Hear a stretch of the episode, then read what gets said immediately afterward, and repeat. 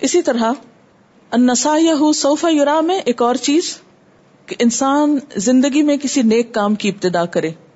حدیث میں آتا ہے، جو شخص اسلام میں کوئی اچھی سنت جاری کرے اچھا طریقہ جاری کرے، اس شخص کو اس سنت کے اجرا کا اجر ملے گا اور ان لوگوں کا بھی جو اس سنت پر اس کی وفات کے بعد تک عمل کرتے رہیں گے۔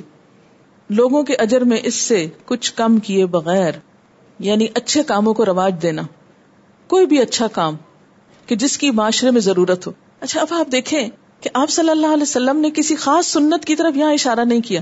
اس سے ایک اوپن چوائس دے دی کہ ہر دور میں مسلمان اپنی سوسائٹی کی ضرورت دیکھیں کہ آج کے دور میں ہماری قوم کو کس چیز کی ضرورت ہے۔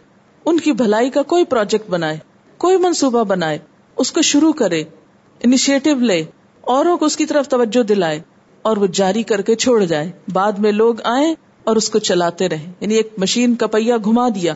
اور بعد میں آنے والے اسے گھماتے چلے جائیں۔ جب تک وہ گھومتا رہے گا تو گھمانے والے کو ثواب ملتا رہے گا۔ اسی طرح میت کی طرف سے کوئی چیز اس کے رشتے دار، اس کے دوست، اس کے بعد میں جاننے والے جب صدقہ کریں تو اس کا بھی اس کو ثواب ملتا ہے۔ نبی صلی اللہ علیہ وسلم سے ایک شخص نے کہا، میری والدہ کا انتقال ہو گیا ہے۔ اگر میں اس کی طرف سے صدقہ کروں تو کیا اس کا ثواب میری والدہ کو ملے گا؟ فرمایا ہاں بے شک۔ اسی طرح حضرت سعد بن عبادہ سے روایت ہے۔ انہوں نے نبی صلی اللہ علیہ وسلم سے پوچھا، میری ماں کا انتقال ہو گیا، تو ان کے حق میں کون سا صدقہ افضل ہوگا؟ آپ نے فرمایا، پانی کا۔ حضرت سعد نے کنواں کھدوایا اور اعلان کروایا کہ ام سعد کے ثواب کے لیے ہے۔ تو اس سے پتا چلتا ہے کہ ان صدقات میں سے جن کا ثواب میت کو اس کی اولاد کی طرف سے پہنچتا ہے، اس میں نہر، پانی، سبیل اور اسی طرح کی اور کوئی بھی ضرورت جو معاشرے کی ہو، اس کو پورا کرنا۔ صحیح مسلم میں ہے، ایک شخص نے نبی صلی اللہ علیہ وسلم سے کہا کہ میرے والدین نے مال چھوڑا ہے اور اس کے بارے میں کوئی وسیعت نہیں کی۔ تو اگر میں ان کے لیے صدقہ کروں تو کیا ان کے لیے کافی ہوگا؟ فرمایا ہاں۔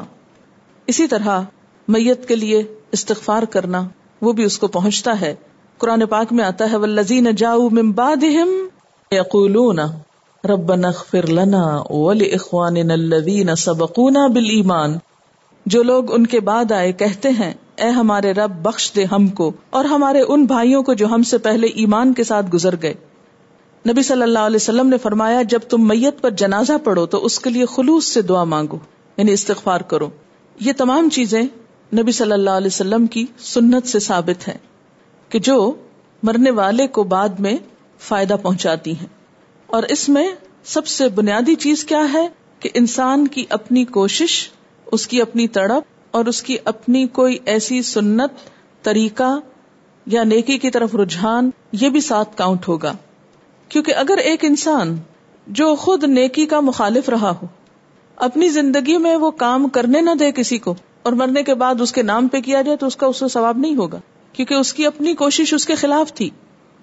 نبی صلی اللہ علیہ وسلم نے یہ بھی فرمایا، جس شخص نے کسی ہدایت کی طرف دعوت دی یعنی اس نے خود تو نہیں سکھایا لیکن کیا کیا؟ دوسروں کو بلا کے لایا۔ اپنے ہمسایوں کو، پڑوسیوں کو رشتے داروں کو، دوستوں کو، ادھر سے ادھر سے۔ او اچھی بات سنو۔ او نیکی کی طرف۔ فرمایا، جس شخص نے کسی ہدایت کی طرف لوگوں کو دعوت دی، من دعا الا ہدا، تو اس کو عمل کرنے والوں کے اجر کا ثواب ملے گا۔ یعنی اس کے بلانے سے، اس کے بتانے سے کہ او فلاں جگہ نیکی کی بات ہو رہی ہے، تم بھی سنو۔ تو جو کوئی آ گیا، جس نے سنا، اس نے جو عمل کیا اس کے بعد، وہ سارے عملوں میں شریک ہو گیا۔ کیونکہ نبی صلی اللہ علیہ وسلم نے فرمایا ادال الخیری کفا ہی نیکی کی طرف، خیر کی طرف رہنمائی کرنے والا، دلیل دینے والا، ایسا ہی ہے گویا اس کو خود کرنے والا۔ اور آپ نے یہ بھی فرمایا کہ اس سے عمل کرنے والوں کے اجر میں کمی نہیں ہوگی۔ وہ اللہ تعالیٰ اپنے فضل سے دے گا۔ لیکن اس کے علاوہ، جیسے ہمارے ہاں عام طور پر رواج ہے کہ خود کوئی وظیفہ کر لیا اور کہا اس کا ثواب اس کو مل جائے، یا کچھ قرآن پڑھ کے کہا اس کا ثواب فلاں کو دے دیا جائے۔ ایسی کوئی چیز نبی صلی اللہ علیہ وسلم کی سنت سے ثابت نہیں، نہ ہی آپ نے ایسی کوئی چیز ہمیں بتائی ہے۔ یعنی صحابہ کرام کے اندر یا خود نبی صلی اللہ علیہ وسلم کی تعلیمات میں دوسروں کا اس طرح پڑھ کے دینا کہ جس سے اس کا کوئی تعلق ہو نہیں ان کو سکھانے میں، بتانے میں اس کا کوئی حصہ نہیں۔ یعنی دو طرح کے لوگ ہو گئے نا، ایک تو جن کو کسی نے سکھایا یعنی مثلاً آپ نے سکھایا کسی کو، یا اپنا مال خرچ کر کے ان کو پڑھایا، یا پھر ان کو اس طرف بلایا، یا یہ کہ کوئی کتاب آپ نے لے کر دی، اس میں سے کوئی پڑھ رہا ہے، یہ تو سب ہو گیا آپ کی طرف سے یعنی آپ کی صحیح ڈائریکٹلی انڈائریکٹلی اس میں شریک ہو گئی۔ لیکن ایک وہ لوگ ہیں جو نہ آپ کے رشتے دار ہیں، نہ ہی آپ نے ان کو کوئی فیض پہنچایا، سیکھنے، سکھانے یا ہدایت کی کسی بات میں؟ بس ایسے ہی وہ تعزیت کے لیے آئے ہیں یا ویسے ہی جمع ہوئے اب وہ جمع ہو کر کچھ پڑھتے ہیں اور کہتے ہیں، یہ ہماری طرف سے میت کو دے دیں۔ تو اس کا کوئی ثبوت نہ نبی صلی اللہ علیہ وسلم کی سنت میں ہے اور نہ ہی صحابہ کرام کے طریقے سے ہمیں پتہ چلتا ہے۔ یہ آج کل کے دور کی بہت زور شور سے کی جانے والی رسم ہے۔ شوق ہے تو کرتے جائیے، لیکن اس کے پیچھے دلیل کوئی نہیں۔ بات یہ ہے کہ اگر تھوڑا سا عقل پہ بھی زور دیا جائے تو پتا چلتا ہے کہ انا سا یا ہو سوفا یورا انسان کی کوشش، محنت، اس کی اپنی تڑپ، اس کی نیت، اس کا ارادہ، یہ ڈائریکٹلی یا انڈائریکٹلی کسی بھی عمل میں شامل ہونا ضروری ہے۔ مثلاً اولاد اگر ماں باپ کی طرف سے کر رہی ہے یا دوست کر رہے ہیں یا رشتے دار کوئی صدقہ، خیرات وغیرہ کر رہے ہیں ماں باپ کی یعنی کسی کی طرف سے، تو وہ تو ایک توحفہ بھی ہو سکتا ہے۔ اگر ڈائریکٹلی اس میں مال آپ نے نہیں کمایا یا دیا نہیں یا کچھ بھی یہ بالکل ایسے ہی جیسے زندگی میں کوئی کسی کو توحفہ دیتا ہے اور جو کسی کو توحفہ دیتا ہے وہ مال اس کا ہو جاتا ہے۔ تو مادی چیزوں کا روپے پیسے کا تو توحفہ ہو سکتا ہے۔ لیکن جیسے زندگی میں اب مثلاً اگر میں ایک آیت پڑھ رہی ہوں، تو اگر میں پڑھ رہی ہوں تو یہ میری ہی ہے، یہ میں آپ کو نہیں دے سکتی، اللہ کہ میں آپ کو پڑھاؤں۔ مثلاً کوئی کھانا میں خود کھا رہی ہوں، تو وہ کھانا کیا ہے؟ جو میں خود کھا رہی ہوں، اس کا ٹیسٹ مجھے ہی آئے گا۔ وہ میرے کھانے سے میں یہ کہوں کہ جو میں نے آج کھایا، یہ میں نے آپ کو دیا۔ یعنی جو ناشتہ میں کر کے آئی ہوں، میرا آج توحفہ ہے آپ کے لیے۔ تو وہ کیسے توحفہ ہو گیا؟ وہ تو کھا لیا میں نے۔ لیکن اگر میں آدھا خود لیتی اور آدھا آپ کو دیتی، تو وہ ہو سکتا تھا۔ ٹھیک ہے؟ تو جو چیز انسان اس طرح کر لے کہ اس میں سے کوئی چیز اپنے سے الگ یوں نہ کر کے دے سکے۔ یا یہ کہ دوسری بات یہ کہ یا تو یہ وہ عقلی طور پر ہو، یا یہ کہ نبی صلی اللہ علیہ وسلم کی سنت سے۔ اگر آپ کی سنت سے کوئی چیز ہے، تو آنکھیں بند کر کے اس کو کرنے میں کوئی حرج نہیں، خواہ وہ پھر عقل میں آئے یا نہ آئے۔ یعنی صدقہ جاریہ کے اعمال میں کسی نہ کسی شکل میں انسان کے لیے کوئی نہ کوئی سلسلہ یا رابطہ اس عمل کے ساتھ ہونا چاہیے۔ اس کی محنت یا کوشش یا نیت اس میں شریک ہونی چاہیے۔ سوال ہے، آپ نے اسال ثواب کا ٹاپک چھیڑا ہے۔ ایک سوال ہے کہ مالی عبادات مثلاً صدقہ، کنواں، کھدوانا، علم سے ریلیٹڈ عبادات یا آپ کے لواحقین آپ کی طرف سے کر سکتے ہیں، تو پھر بدنی عبادات کیوں نہیں؟ مثلاً نفل، وظیفہ، قرآن، یہ کیوں الاؤڈ نہیں؟ کیا یہ ایک اختلافی مسئلہ ہے؟ کیا اس کی حکمت یہ ہے کہ مالی علمی صدقے سے بہت سے لوگ مستفید ہوں گے؟ اس لیے اللہ تعالیٰ نے الاؤ کر دیا۔ بات یہ ہے کہ کچھ مسائل ایسے ہیں کہ جن کو یہ کہہ دیا جاتا ہے اختلافی ہے، اور میں نے اس موضوع پر جتنا بھی پڑھا ہے یعنی نہ صرف یہ کہ قرآن اور حدیث بلکہ مختلف علماء کے اقوال پڑھے۔ تو علماء کے دو طرح کے اقوال میں یعنی قرآن اور حدیث میں تو کوئی اور چیز نہیں ملتی یعنی قرآن کی کسی آیت سے یا کسی حدیث سے آپ کو نفل کا یا قرآن پڑھنے کا ثواب کسی کو دینے کا کوئی ذکر نہیں ملتا، کوئی حدیث اس پر نہیں ہے۔ لیکن یہ کانسیپٹ ہمارے معاشرے میں موجود ہے، تو اس کی کیا وجہ ہے؟ اس کی وجہ علماء کے اقوال ہیں۔ علماء دو طرح کے ہیں۔ ایک یہ کہتے ہیں کہ جو کچھ آیا ہے ٹیکسٹ میں وہی ہے۔ جسے میرا اپنا اوپین ہے، میں علماء میں سے تو نہیں ہوں، لیکن جو باتیں پڑھ کے ایک اوپین بنتا ہے، وہ یہی ہے کہ جو اللہ اور اس کے رسول صلی اللہ علیہ وسلم نے فرما دیا ہے، وہ بھولے نہیں اور چیزوں کو۔ لیکن جس چیز کی طرف توجہ دلائے گی، جو شوق دلائے گا، وہ گن کے بتا دیں گے۔ دوسرے علماء جو اس کو الاؤ کرتے ہیں، جو کہتے ہیں کہ یہ بھی ٹھیک ہے، وہ کہتے ہیں کہ اگر مال کسی کی طرف سے دے سکتے ہیں تو جسمانی عبادت بھی کسی کو دے سکتے ہیں۔ وہ قیاس کرتے ہیں۔ قیاس کس پہ کرتے ہیں؟ یعنی دوسری عبادات پہ جو الاؤڈ ہیں، ان پر قیاس کر کے اس کو بھی الاؤ کرتے ہیں۔ ان کے پاس نس نہیں ہے کوئی۔ ان کی بنیاد نس پر نہیں۔ اب جو بات سامنے ہے، وہ تو میں نے آپ کو بتا دی۔ اب آپ اس کے بعد چاہے ان علماء کی بات مانے جو آپ کا دل چاہے اس میں کوئی جھگڑا نہیں ہے۔ لیکن جو حقیقت ہے، وہ ایمانداری کے ساتھ میں نے آپ کے سامنے رکھ دی ہے۔ اس پر بہت سے لوگ مجھ سے ناراض بھی ہوتے ہیں اور اس بات کو سبب بنا کے ایک بہت پروپیگنڈا بھی اٹھاتے ہیں کہ سارے علماء غلط ہیں اور یہ کوئی نئی آ گئی ہیں اور یہ کوئی نیا دین ہے یا کچھ۔ اس کی مجھے پرواہ نہیں کہ کون مجھے کیا کہتا ہے، لیکن جو چیز ہے، اس کو بتانا فرض ہے اور جو نہیں، اس کو قیاس پر رکھ کے وہ کام تو کرنے کو دے دیں آپ کو اور جو اصل فرائض ہیں وہ نہ بتائے جائیں۔ میں جس وجہ سے اس چیز کو انکریج نہیں کرتی، اس کی بنیادی وجہ یہ ہے کہ پھر لوگ اپنی نمازیں اور قرآن تو پڑھتے کوئی نہیں۔ جب کوئی فوت ہو جاتا ہے تو سارے مل کے بیٹھ کے اس کو پڑھ کے دے دیتے ہیں۔ اور پھر لوگ اپنی زندگی میں قرآن نہیں پڑھتے ہمارے میں سے بہت سے۔ اور یہ ایک حقیقت ہے۔ سروے کر کے دیکھ لیجیے اگر یقین نہ آئے اس بات کا۔ کیوں؟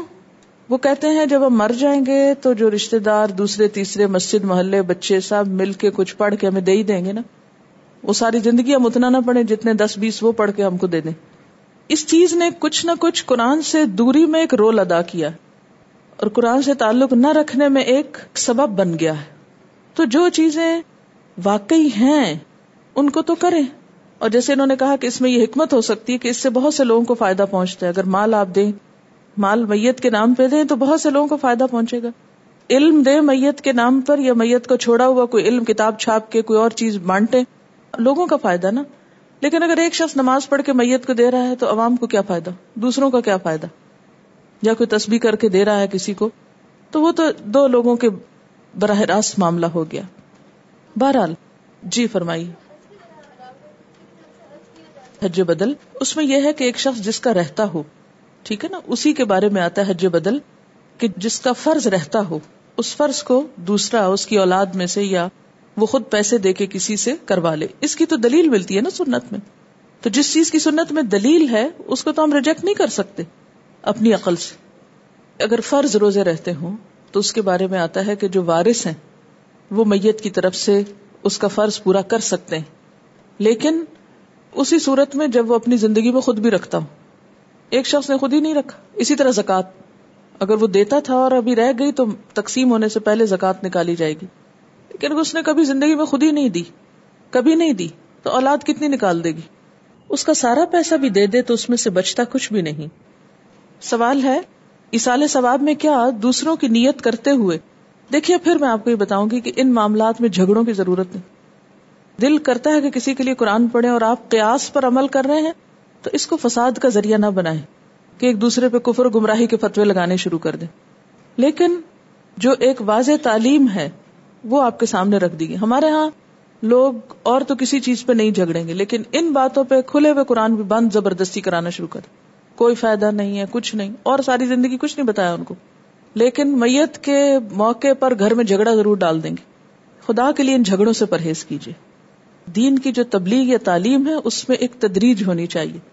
میت پڑی ہے، غم کا وقت ہے، دکھ اور افسوس کا وقت ہے۔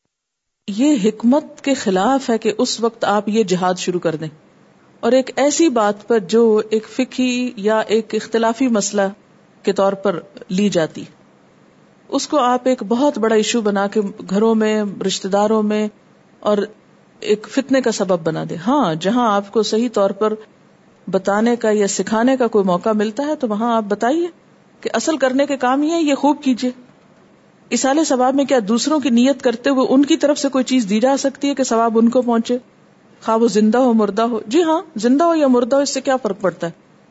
یعنی مثلاً اگر ایک شخص زندہ ہے، اس نے کسی کو قرآن سکھایا، مثلاً آپ نے کسی کو قرآن پڑھایا، پڑھانے والا ابھی آپ کا استاد زندہ ہے، آپ آگے پڑھا رہے ہیں، تو وہ ثواب نہیں ملے گا؟ روک کر رکھا جائے گا کہ نہیں، یہ مر لے تو پھر اس کو پہنچنا شروع ہوگا۔ اس سے کیا فرق پڑتا ہے؟ دوسرا سوال ہے، ہماری کوششوں کے باوجود اگر کوئی اس راہ پر نہ آئے تو کئی لوگ لکی ہوتے ہیں، ان کی دعوت پر بہت لوگ لبیک کہتے ہیں اور کچھ کی دعوت پر نہیں۔ تو اس سے کیا یعنی وہ پھر زیادہ کیسے ہوگا؟ دیکھیں انا سا سوفا جرا تعداد سے کیا فرق پڑتا ہے؟ کوشش دیکھی جائے گی نا کہ آپ نے کتنی محنت کی کسی کو بلانے میں۔ مثلاً آپ گرمی میں، دھوپ میں، دس گھروں میں گئے کہ آؤ قرآن پڑھو۔ ایک آیا۔ اب اللہ تعالیٰ یہ دیکھیں گے، ایک آیا۔ نہیں، یہ دیکھیں گے، اس نے کیا کوشش کی تھی؟ کتنی محنت کی تھی، کتنا پسینہ نکلا تھا اس کا اس رستے میں، کتنا پیٹرول جلا تھا، اس کی تڑپ کیا تھی، وہ سب چیزیں کاؤنٹ ہوں گی۔ اور ایک شخص بیٹھا ہے اور بائی چانس اس کے ملنے جلنے والے، اس کی بات ماننے والے بہت ہیں اور وہ آ گئے ہیں۔ اب وہ ان کو سکھا رہا ہے، تو اس کی وہ کوشش تو نہیں ہوئی، لیکن یہ تعداد اس کی زیادہ ہو گئی۔ تو اس کو، اس اعتبار سے، تو اصل فیصلہ تو اللہ کے ہاتھ میں ہے۔ لیکن میرا کہنے کا مقصد یہ تھا کہ ہمیں اپنی اٹ موسٹ کوشش، تڑپ، طلب، توجہ ضرور رکھنی کہ ہم بھی کسی شخص کی بھلائی اور خیر خائی کا سبب بن جائیں۔ تیسرا ہے، میت والے گھروں میں جا کر قرآن خانی میں ہمارا طرز عمل کیا ہونا چاہیے۔ پہلی بات تو یہ کہ تعزیت کے لیے بہت لمبا کہیں نہیں جانا چاہیے۔ جائیں، تھوڑی دیر بیٹھیں اور اٹھائیں تاکہ دوسروں کے لیے بھی جگہ بنے اور وہ سارے گھر میں چادریں نہ بچھائیں بےچارے کیا مشکل پڑتی ہے کہ گھر والوں کے نہ سونے کی جگہ بچتی ہے، نہ کھانے کی، نہ پڑھنے کی، بچوں کے اگزامز ہوتے ہیں بازو کا سالانہ، بعض اوقات اور کوئی مشکل ہوتی ہے، اب وہ کیا ہے، گھر والے صرف آنے والوں کے لیے جگہ بنا رہے ہیں، بنا رہے ہیں، بنا رہے ہیں، بنا وہ ختم ہو رہی ہے۔ کیوں آپ ستانے کا سبب ہے دوسروں کو؟ آپ کے وہاں بیٹھ کے آپس میں گپ شپ لگانے، کھانے، پینے، اس سے گھر والوں کو کیا مل رہا ہے اور میت کو کیا مل رہا ہے؟ اس لیے ان رسموں کو اگر ہم اپنے عمل سے ختم کریں گے تو ہوں گی۔ جائیے تعزیت کے لیے، جائیے، بیٹھیے، تھوڑی دیر کے لیے، اگر ان کی کوئی خدمت کر سکے، مدد کر سکیں کہ کوئی ان کے کام آ سکے، وہ پوچھ لیجیے اور اس کے بعد اٹھ آئیے تاکہ کوئی اور آئے۔ یہ نہیں کہ ہر آنے والے کی شکل دیکھ رہے ہیں، کہانیاں کر رہے ہیں، اس نے کیا پہنا ہوا ہے، وہ کیا کر رہا ہے، وہ ازیت دینے والی باتیں۔ کارڈ بھی چھپتے ہیں اب تو، بہت کچھ ہوتا ہے۔ لیکن ہمیں یہ دیکھنا ہے، ہمیں کیا کرنا ہے، لوگ کیا کرتے ہیں؟ ان کو تو پتا نہیں ہے۔ جن کو پتا چل جائے، پھر وہ کیا کرتے ہیں؟ یہ سمجھنے کی بات یہ سوال کر رہی ہے کہ کسی کے پاس نہ مال ہے، نہ اولاد ہے، نہ علم ہے۔ یہ تینوں چیزیں کیا ہیں؟ نعمتیں۔ مال، اولاد اور علم۔ یہ تینوں ہی نہیں ہے نہ بےچارے نے سیکھا، نہ شادی ہوئی یا ہوئی تو بچے نہیں اور نہ ہی کوئی پیسہ۔ وہ کیا کرے آپ بتائیے۔ بہت سے کام ایسے ہوتے ہیں کہ جن میں ان تینوں چیزوں کی ضرورت نہیں ہوتی فزیکلی کیے جا سکتے ہیں۔ خدمت خلق ہو سکتی ہے، مریضوں کو دیکھیں ہاسپٹل میں جائیں، کچھ بھی کریں۔ اور آپ دیکھیں کہ آپ ایک خدمت خل کر کے خاموش تبلیغ ہیں۔ آپ کو دیکھ کے بہت سے لوگ کر رہے ہیں، کرتے رہیں گے۔ آپ کی مثال بنے گی تو کیا وہ آپ کے لیے صدقہ جاری ہے نہیں؟ جیسے ایک عورت مسجد نبی میں جھاڑو دیا کرتی تھی، اس بیچاری کے پاس نہ مال تھا، نہ اولاد تھی، نہ علم تھا، کچھ بھی نہیں تھا۔ کوئی دنیاوی جاہ، رتبہ، کوئی چیز نہ تھی۔ بس کیا تھا؟ جسمانی طاقت تھی۔ جھاڑو لگا سکتی تھی۔ جھاڑو لگاتی تھی کہ اچانک فوت ہوگی۔ صحابہ کرام نے بتایا نہیں، حضور کو دفن کر دی کیونکہ ایک معمولی عورت تھی، جسے ہمارے معاشرے میں عموماً یہ سمجھا جاتا ہے کہ جنازوں کا بڑا چھوٹا ہونا بھی حیثیت کے ساتھ بہت منسلک ہو گیا نا۔ تو بہرحال آپ صلی اللہ علیہ وسلم نے جب ایک دو دن دیکھا کہ وہ عورت نظر نہیں آتی، پوچھا کہاں گئی؟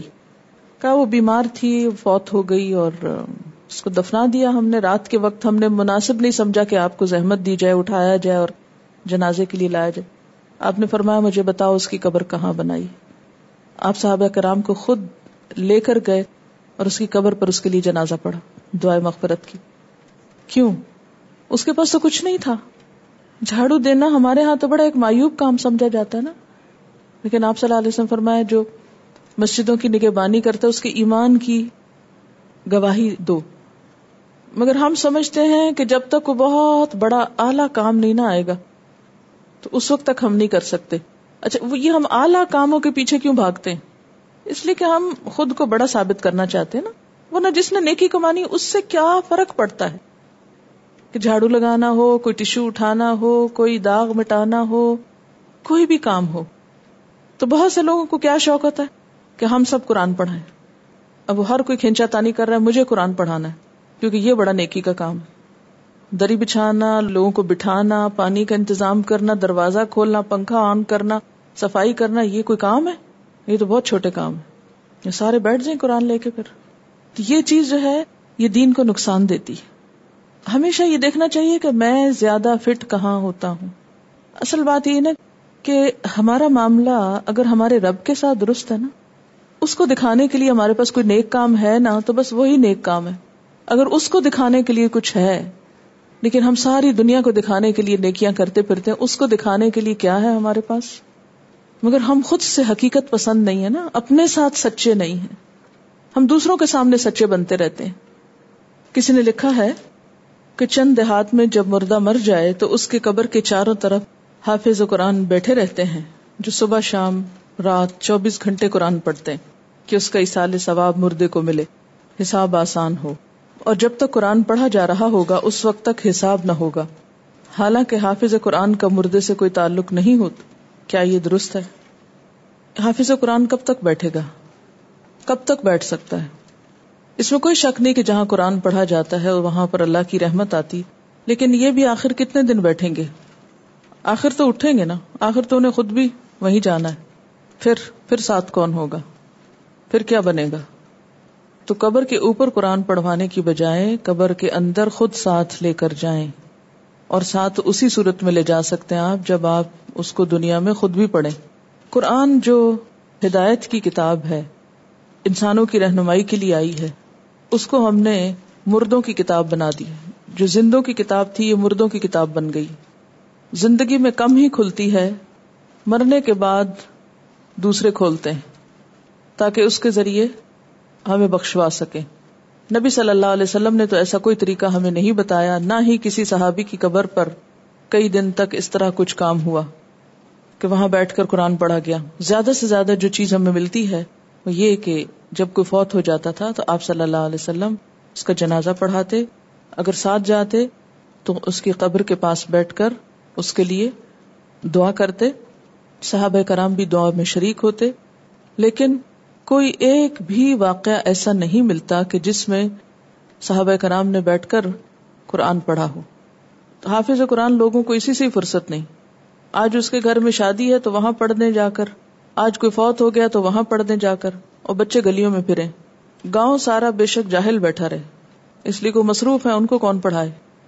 آپ دیکھیں نا کہ جب ہم ایک چیز دین میں منمانی کرتے ہیں تو اس سے پورا سسٹم بگڑ جاتا ہے۔ آج ہمارا پورا سسٹم کیوں بگڑ گیا؟ اس لیے کہ ہر چیز اپنی جگہ سے ہٹی ہوئی ہے۔ ہر کوئی اپنی ذمہ داری چھوڑ کے بیٹھا ہوا ہے۔ اور جو کام نہیں کرنے یا جن کے کرنے کا کہا ہی نہیں گیا، وہ تو ہم شوق سے کر رہے ہیں، پابندی سے کر رہے ہیں۔ اور اگر کوئی منع کرے تو اس کو برا بلا بھی کہتے ہیں۔ اور جو کرنا چاہیے، جو فرض کے درجے میں آتا ہے، اس کی طرف توجہ ہی نہیں۔ کہ ہماری قوم کی پھر حالت کیسے بدلے؟ نئے نئے طریقے ہم نے ایجاد کر لیے ہیں، خود کو بخشوانے کے بھی اور دوسروں کو بھی بخشوانے کے۔ لیکن بخشش کے جو راستے اللہ کے رسول صلی اللہ علیہ وسلم نے بتایا، ان پہ تسلی نہیں ہے کہ وہ بھی کر کے کبھی دیکھیں آزما کے۔ سوال ہے، مالی صدقہ کیا صرف رشتے داری کر سکتے ہیں، میت کے لیے کوئی اور بھی کسی دوسرے کی طرف سے کر سکتا ہے؟ اس میں یہ کہ مالی صدقہ کوئی بھی کسی کی طرف سے کر سکتا ہے۔ یہ ایسے ہی جیسے دنیا میں آپ اپنے مال سے کسی کو کوئی توحفہ دیتے ہیں، تو مرنے کے بعد بھی صدقہ کوئی بھی کر سکتا ہے، اس میں حرج نہیں ہے۔ لیکن عام طور پر ظاہر ہے کہ دکھ درد جو ہے وہ اولاد ہی کو ہوتا ہے، یا رشتے داروں کو ہی ہوتا ہے، یا ماں باپ کو بچوں کے مرنے کے بعد ہوتا ہے۔ تو اس لیے غالب حالات میں ایسا ہی ہوتا ہے۔ لیکن مالی صدقہ کوئی بھی کرے تو انشاءاللہ میت کو فائدہ ہوگا۔ قربانی بھی اسی طرح کی جا سکتی ہے اور اس کا بھی ثبوت ہے۔ نبی صلی اللہ علیہ وسلم نے اپنی امت کی طرف سے قربانی کی تھی۔ حضرت ابراہیم علیہ السلام کی طرف سے بھی کی تھی۔ اگر ایک شخص کے وسائل ہی کم ہیں اور وہ ان کم وسائل میں بھی کوشش کرتا ہے تو اس کا اجر اس کے وسائل کے اعتبار سے ہے۔ یعنی اللہ تعالیٰ کے ہاں صرف چیزوں کو گنا نہیں جائے گا یا صرف اس کے ظاہری حجم نہیں دیکھا جائے گا۔ یہ بھی دیکھا جائے گا کہ کوئی کام کن حالات میں کیا۔ وہ جو ایک واقعہ ملتا ہے نا، جنگ تبوک میں ایک مٹھی کھجور لے کر آئے تھے۔ اس کو سب مال کے اوپر رکھ دیا گیا، کیونکہ اس نے جس مشکل سے وہ مال کمایا تھا، ساری رات یہودی کا کنواں چلا کر، اس میں اس کی بہت زیادہ کوشش اور ایفرٹ شامل تھی۔ لہٰذا اس نے تھوڑا سا بھی نکالا تو وہ پورے مال سے اجر میں بڑھ گیا۔ ٹھیک ہے نا؟ تو اللہ تعالیٰ کے یہاں دراصل کیا دیکھا جائے گا؟ ایفرٹ نیت، خلوص۔ جو میرے والد کی ڈیتھ ہوئی تو لوگ آ رہے تھے اور میں خود صدمے سے ڈھال تھی، لیکن میں نے گھر میں دیکھا تو ایک مشکات شریف، وہ جو میں نے اپنے والد سے پڑھی تھی، وہی کتاب نکلی۔ وہ میں نے نکالی اور میں نے سب کو کہا، بیٹھ جاؤ۔ اور میں نے اس کا عذاب قبر کا جو چیپٹر تھا، وہ پڑھنا شروع کر دیا۔ یعنی قبر کے حالات جو ہیں۔ تاکہ اگر ہم دعا بھی کریں تو پورے درد کے ساتھ کریں۔ ورنہ میت کے لیے کوئی دعا بھی نہیں صحیح کرتا۔ اور نہ ہی کوئی یہ بتاتا ہے کہ اس کے ساتھ کیا ہو رہا ہے اور کل ہم نے بھی وہی جانا ہے، ہمارے ساتھ کیا پیش آنے والا ہے۔ کسی کو ہوش ہی نہیں تیاری کرنے کی۔ ایسی چیزوں کے اوپر لڑنے کی بجائے یعنی کہ یہ کہیں یہ نہیں ہوتا، وہ نہیں ہوتا، وہاں ایک فساد ڈال کے بیٹھ جائیں، تو یہ بہت ہی حکمت کے خلاف بات ہے۔ آپ کسی کو کچھ نہ کہیں، آپ کچھ نہ رکھیں، آپ سنانا شروع کر دیں، کوئی ایک بیٹھ جائے سنانے۔ کئی لوگوں نے مجھے فیڈ بیک دی کہ فلان جگہ پر ڈیتھ ہوئی تو ہم نے یہ پڑھ کے سنانی شروع کی۔ اور الحمد للہ اب لوگوں میں بہت اویئرنیس ہو رہی ہے، لوگ دین سیکھنا چاہتے ہیں۔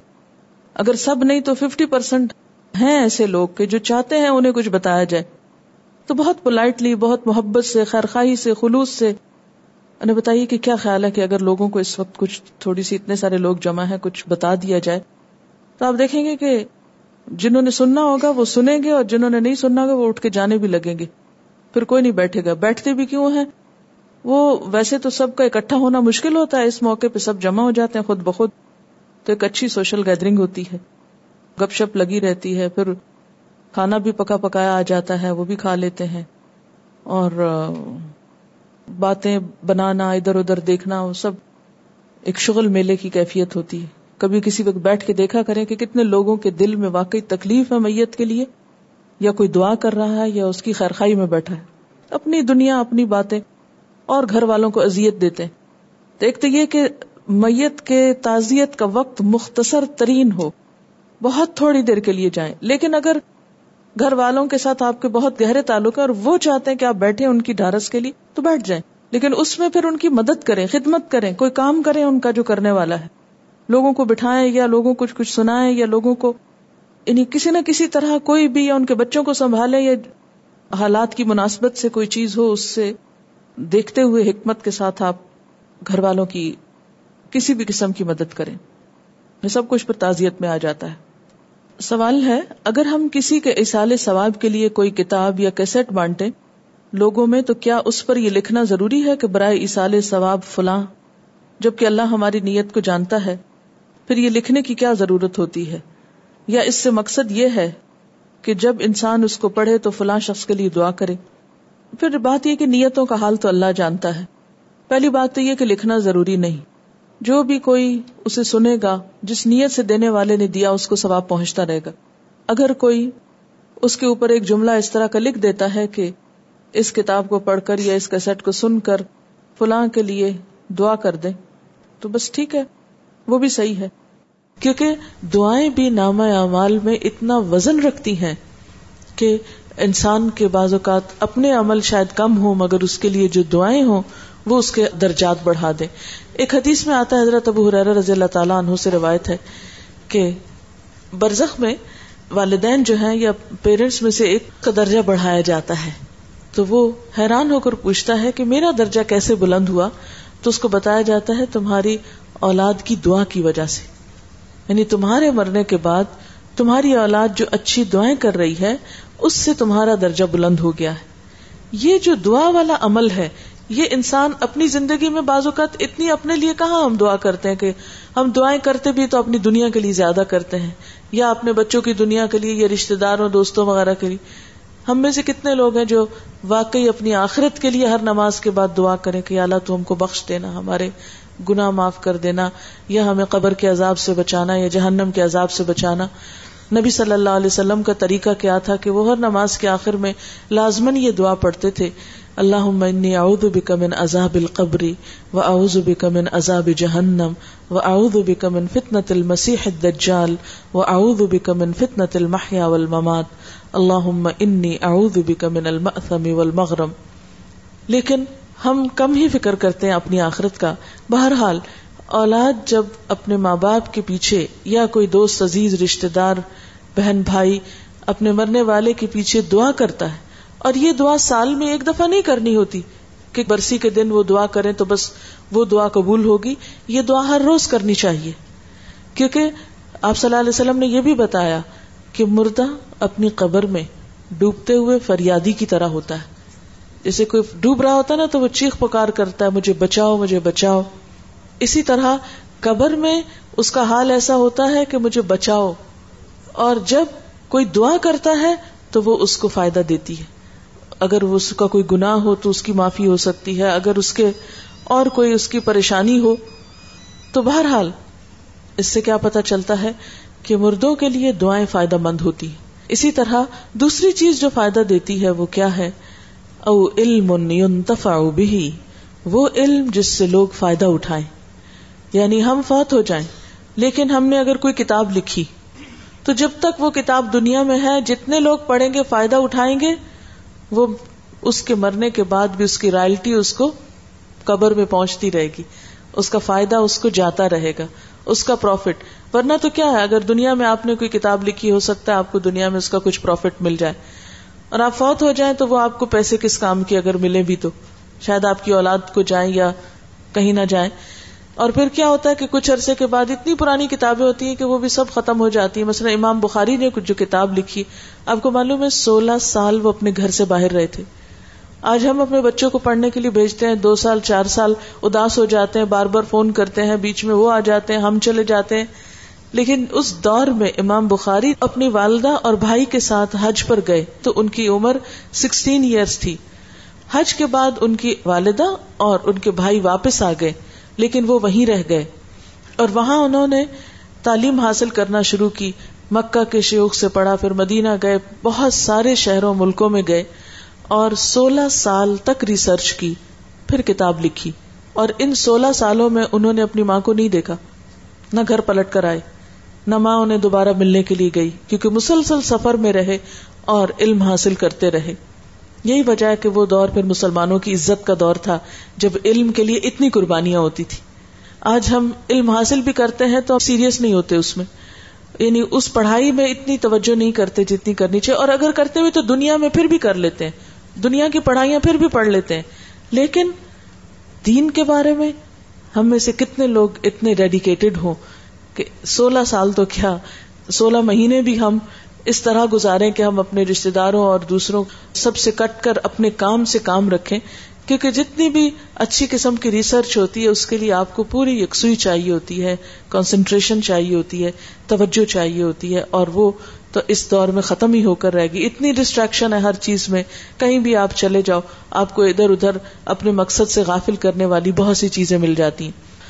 بہرحال، اب وہ کتاب جو امام بخاری نے اس وقت لکھی، ان کی زندگی میں نائنٹی تھاؤزینڈ پیپل نے ان سے وہ کتاب سنی۔ یعنی پہلے کتاب لکھی، پھر وہ اتنی زبردست کتاب تھی، ان کی زندگی میں اس کی اتنی شہرت ہوئی کہ ان کے پاس ہزاروں میل سے لوگ چل کر آتے تھے وہ کتاب سننے کے لیے کہ ہم ان کے اپنے منہ سے سنیں۔ تو روایات میں آتا ہے کہ نوے ہزار لوگوں نے وہ کتاب ان کی زندگی میں ان سے سنی۔ بہرحال، اب وہ فوت ہو جاتے ہیں۔ اب اس کو ہزاروں لوگ بعد میں پڑھ رہے ہیں، سن رہے ہیں۔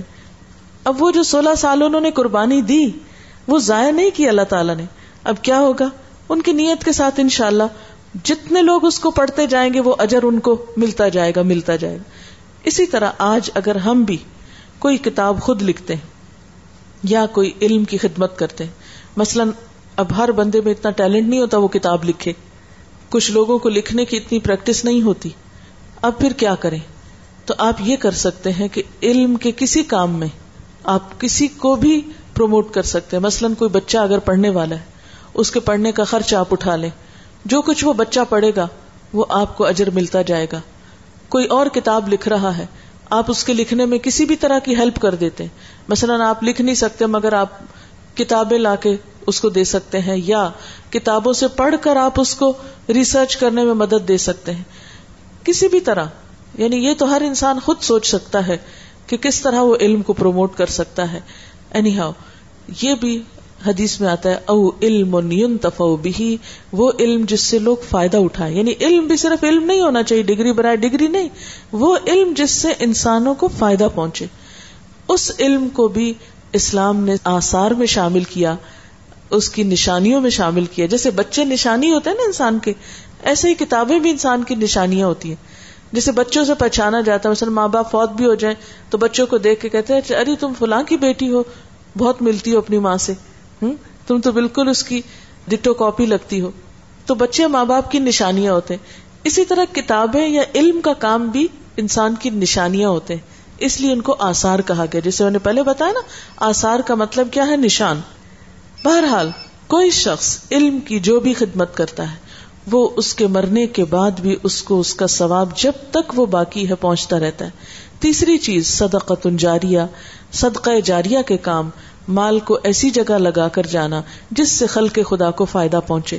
مثلاً کوئی ہاسپٹل بنوانا، یا پھر کوئی یتیم خانہ بنوانا، یا کوئی سڑک بنوانا، یا کسی بھی طرح انسان کی بھلائی کے۔ ضروری نہیں کہ اب آپ کے پاس اتنے پیسے نہ ہو کہ آپ پورا ایک یتیم خانہ بنوا سکے تو ایٹ لیسٹ اس کے اندر اگر ایک اینٹ بھی آپ کے حصے کی لگ جاتی یا ایک پنکھا آپ کی طرف سے لگ جاتا ہے، یہ کسی اسپتال کو تو نہیں آپ بنا سکتے، مگر وہاں آپ ایک مشین رکھوا دیتے یا وہاں پر آپ کسی مریض کے لیے بیڈ لگوا دیتے ہیں، کوئی بھی کام اس طرح کا، یا کوئی سڑک بن رہی ہے تو اس میں کچھ حصہ ڈال دیتے ہیں، اب جتنی گاڑیاں گزریں گی، امن سے گزر جائے گی، یا کسی سڑک پر لائٹ لگی ہوئی ہوگی تو آپ دیکھیں کہ کتنے خل کے خدا کو فائدہ پہنچے گا۔ جب تک اس سے لوگ فائدہ اٹھائیں گے، اس کا بھی ثواب مرنے والے کو پہنچتا رہے گا۔ اس لیے کیا فرمایا؟ الموتا بلا شبہ یقیناً ضرور ہم مردوں کو زندہ کریں گے۔ یہ نہیں کہ جو مر گیا وہ ہمیشہ کے لیے مر گیا، یہ نہیں ہوگا۔ اس نے پھر اٹھنا ہے اور پھر اپنا حساب دینا ہے۔ اور حساب کس سے دیکھا جائے گا؟ اس کے نام اعمال سے۔ نام اعمال میں دو چیزیں ہوگی ایک اس کے اپنے کیے ہوئے کام اور ایک اس کے پیچھے مرنے کے کیے ہوئے کام جو اس کی اپنی کوششوں کی، دلچسپیوں کی وجہ سے رہ گئے یا پھر کسی اس کے رشتے دار نے اس کی طرف سے کیے۔ مثلاً ایک صحابی ہے وہ کہتے ہیں، یا رسول اللہ صلی اللہ علیہ وسلم، میری ماں اچانک فوت ہو گئی۔ وہ صدقہ کرنے کو پسند کرتی تھی۔ کیا میں اس کی طرف سے صدقہ کروں تو اس کو فائدہ ہوگا؟ تو آپ نے فرمایا ہاں۔ تم اس کی طرف سے صدقہ کر سکتے۔ اسی طرح ایک اور صحابی کہتے ہیں کہ میں اپنی ماں کے لیے کچھ صدقہ کرنا چاہتا ہوں، تو کیا کروں؟ آپ نے فرمایا، پانی کا انتظام کرو۔ انہوں نے ایک کنواں کھدوایا اور کہا ہاد ہی ام سعد۔ یہ ام سعد کے لیے یعنی سعد ان کا اپنا نام تھا اور سعد کی ماں کے نام پر یہ کنواں ہے۔ بہرحال، یہ بھی ایک قسم ہے صدقہ جاریہ کی، کہ جو بعد میں رشتے دار یا دوست احباب یا کوئی بھی اس کے نام پر یا اس کی طرف سے کرتا ہے یہ سب کچھ انسان کے نام اعمال میں جمع ہوتا رہتا ہے۔ پھر اسی طرح انسان کی وہ دعائیں جو قبول نہیں ہوتی۔ بعض اوقات ہم کچھ دعائیں مانگتے ہیں مگر ہماری قبول نہیں ہوتی۔ قیامت کے دن جب انسان اٹھے گا تو اس وقت وہ دیکھے گا اور حیران ہوگا کہ یہ میرے نام اعمال میں یہ عمل کہاں سے آ گیا؟ یہ میں نے تو نہیں کیا ہوا۔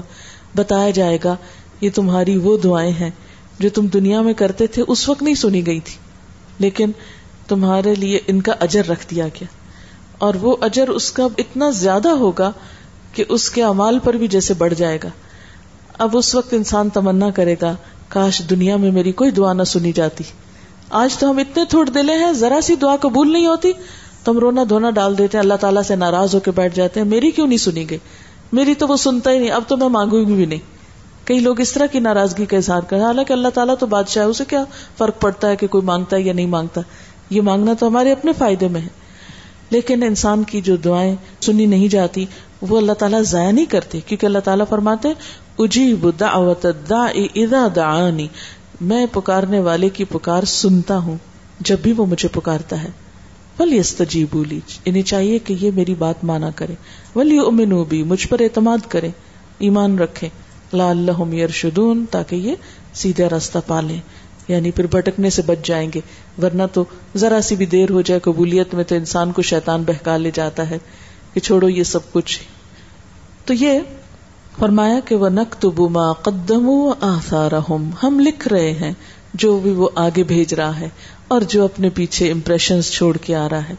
پھر ان امپریشن میں مرنے والے کے لیے جو بھی ہم گفتگو کرتے ہیں وہ بھی لکھی جاتی۔ مثلاً اگر ہم اس کو اچھے لفظوں میں یاد کرتے ہیں تو وہ اس کی نیکیوں میں شمار ہو جاتے ہیں۔ گواہی ہوتی ہے یہ اس کے حق میں۔ اور اگر ہم کسی مرنے والے برے لفظوں سے اس کو یاد کرتے ہیں، تو یہ اس کے خلاف جاتی بات۔ اسی لیے ہمیں منع کیا گیا ہے کہ اگر کسی کی برائی ہو بھی تو ہم اس کا ذکر نہ کریں۔ کیوں؟ اس لیے کہ جانے والا چلا گیا۔ جو کچھ اس کے پاس تھا وہ لے کے چلا گیا۔ اب ہمارا کام کیا ہے؟